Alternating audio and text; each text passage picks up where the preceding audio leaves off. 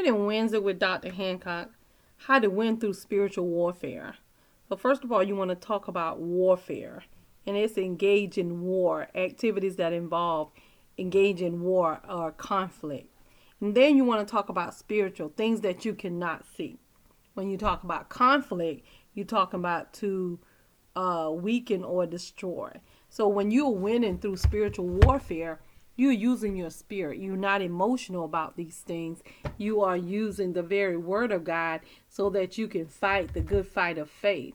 But so many times when we are so um, focused on what we're focused on, or we're in our feelings, as people sometimes say, you know, sometimes we can't hear what God is saying because we're emotional about the situation. Um, First John 4 1 through 3 says, Dear brothers, do not let every do not believe every spirit, but test the spirits to see whether they are from God. Because many false prophets have gone out into the world. This is how you can recognize the Spirit of God. Every spirit that acknowledges that Jesus Christ has come in the flesh is from God. But every spirit that does not acknowledge Jesus is not from God. This is the spirit of the Antichrist, which you have heard is coming, and even now is already in the world. So when you talk about spiritual warfare, the enemy is coming as if to deceive the very elect of God.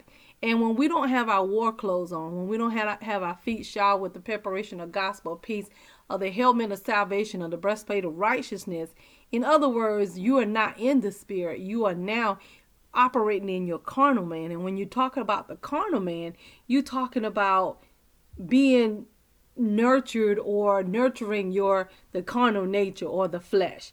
You know you you have to make sure that um you're not carnal minded because what happens is when you're carnally minded it changes everything. Romans 6 8 6 through 8 says for to be carnally minded is death but to be spiritually minded is life and peace. Because the carnal mind is enmity against god but it is not subject to the law of god neither indeed can be so then they that are in the flesh cannot please God. So when we are wounded and we when we get into our emotions, we are operating from the flesh. And if you're operating from the flesh, then you can't see what the Holy Spirit is saying because you're not in the spirit. You are operating in the flesh. And and and clearly in the scripture, those two there's a constant fight. So either we're gonna trust what God said and we're gonna believe what He say, or we're going to trust how we feel and we're going to believe our feelings. But our feelings will fool you. You know my coach says all the time you know what? Your feelings will fool you but your purpose will focus you. So when you recognize what god is saying and it doesn't mean that we're not going to be hit. It doesn't mean that sometimes we're not going to falter but jesus already died for that as well. So he's not expecting us to be perfect. He's expecting us to be repentive so that when we recognize that we are operating outside of the Word of God. And how do we recognize that? By spending time in the Word of God and hiding the Word of God in our hearts so that we won't sin against God. Yeah, it doesn't mean that we are not going to sin. It doesn't mean that we're not going to lose some of the, the battles, but the war is already won. So it's up to us to really walk this thing out and to make sure you are in a position to receive everything that God says you can have when we're talking about spiritual warfare, we're talking about fighting against the work of pre pre-net preternal evil forces. So it's it's it's in pre-eternal means that those things that you cannot see. So you can't fight with your emotions because they're gonna fool you, and then the enemy wants to take us out there and take us out there and leave us out there. And then when Jesus come back and he's looking for those whose heart is upright toward him because we are not feelings it's not going to be us. And then you cannot fight doing a tick for tat in other words you still in your emotions because you did that to me. Now i'm going to do this to you. But again that is not operating in the anointing either. That is not operating in the word of god. That's operating in your own flesh. And your flesh is surely going to fool you. And you got to make sure that regardless and sometimes we think that you know what well they did this and it don't seem like it's bothering them you guys you got to realize that in the end everything you're not going to see and you don't get to choose and tell God how He's going to do. He's the Almighty. He got that under control. Okay? Uh, learn from your sister Mary. you know, learn. Learn from your sisters and your brothers when they go through stuff. Proverbs 4 20 through 27. Proverbs 4 20 through 27. He said, My son, pay attention to what I say. Turn your ears to my words. Do not let them out of your sight. Keep them within your heart, for they are life to those who find them and health to one's whole body. Above all else, guard your heart, for everything you do flows from it. Keep your mouth free from perversity. Keep corrupt talk far from your lips. Let your eyes look straight ahead. Fix your gaze directly before you, giving careful thought to the paths of your feet, and be steadfast in all of your ways. Do not turn to the right or to the left. Keep your foot from evil. So you gotta, the instruction is so much love and instruction and direction in the Word of God.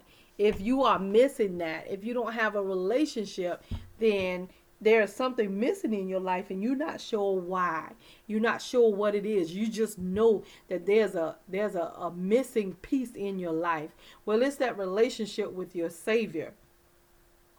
And as you accept Jesus Christ as Lord and Savior, and you invite the Holy Spirit in your life to dwell in your life, God says that He's left him in John, He's left him to guide us to all truth. So, in the end, I think I remember having a conversation one night. I went to Bible study with my godmom and godfather spiritually, and what happened was the the demonstration that he did was it was a man standing at the front and he he asked the young man to come. And then he asked someone else to come and stand by him to represent the holy spirit.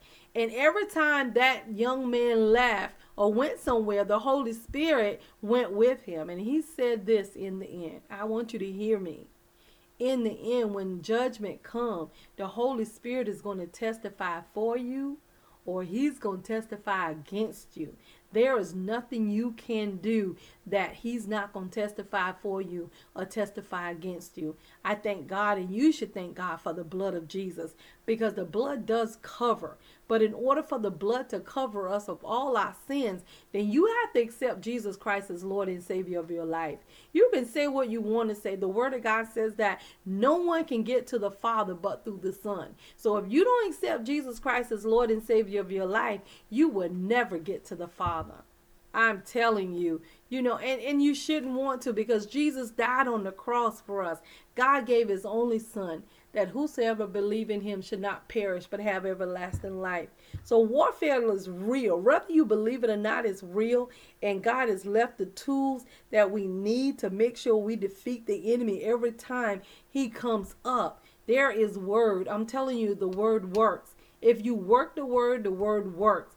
There is nothing there is nothing higher than the word of God. The enemy cannot. He can't even come try you unless he asks God. And God has to say yes for him to come and even try you. When we confess Jesus Christ as Lord and Savior, we're in the winning family. And now when the enemy want to mess with you, he has to ask God, "Can I try your servant?" But it's a difference between the enemy messing with us and us choosing to go opposite of what God is saying. Sometimes we give the enemy too much credit. It's not, he only knows what you tell him. It's that kind of nature that's going against what God is saying. So when you learn how to fight spiritual war spiritually and learn how to do spiritual warfare, then you're going to win. Regardless of what's going on, regardless of what happened, you're going to win. You have to make sure that you fix your eyes on what Jesus is saying and keep your mind stayed. He said, I'll keep you in perfect peace if you keep your mind on Him, in Him, the Word of God. It's okay. You even if you do, you got to ask the Holy Spirit to come and take you from that place to the place where you're supposed to be. Y'all, He don't expect for us to be perfect. He just expect that, you know what, when we realize that this is the error of our ways to repent. Repent. Turn from your wicked ways and seek more of the Holy Spirit and have that fellowship with Him so that when you choose to make a decision, you will have ran it by the Holy Spirit first and He will be the one that guides you to all truth. God wants what He has for us at a more phenomenal level than we want it. It's ours. It's yours if you if you just abide in the Word of God. He said, "No good thing would He withhold from us." But so many times we don't know how to fight spiritually. We fight naturally. And just because you don't know how to fight spiritually, the enemy is hoping you never find that out. One way we can fight spiritually is by fasting, fasting and praying. Because all of us have read in the Word of God where the Word says that some things only move. You can fast about some things, but some things only going to move by prayer and fasting. And as Christians, as Christ like, as God's children, when we decide to put fasting as part of our life and move back from the table, to turn the plate down, I'm telling you, it changes your look on everything. Because I'm telling you, spiritual warfare is real. And whether we believe it or not, it's still going to be there. The enemy is hoping that we never, ever recognize it. So the word, the word is helps us with spiritual warfare because now we can, as we speak the word, the angels excel in strength to perform the very word of God. But that's the only place that the enemy will run when we speak the word. But if you're speaking your emotions and you are just um, doing tick for tat because he did it to me, I'm going to do that to him. Listen, the only thing that's going to get you is further and further away. And if God should crack the sky and your heart is not right, then hell going to be your home. But if you operate within the anointing and the Holy Spirit and you release the angels that God has assigned to your life, you can win through spiritual warfare. You just have to learn how to fight. And when you learn how to fight and you put your helmet on, breastplate of righteousness, your feet shod with the preparation of the gospel of peace, oh my God. Watch out, watch out, my brother, my sister. I'm telling you, you're going to win every battle. And that's okay, even if we don't, because sometimes when we go through things and we get hit, it allows us to be unstuck. Because sometimes we get stuck because we emotional creatures. We get stuck. And our heart and the people in our lives. The enemy doesn't care who he uses. Just like God said, he's looking for someone. He's seeking to to and fro, seeking whom he can show himself on behalf of. Well, the enemy is looking to to see who he can use and this is the confidence that we have in him that when we ask anything according to his will, he hear us. I know he hear me. What about you? And if he hear us, we know that our petitions are granted. Real Talk, Dr. Hancock. We need you to like, comment, subscribe, and share.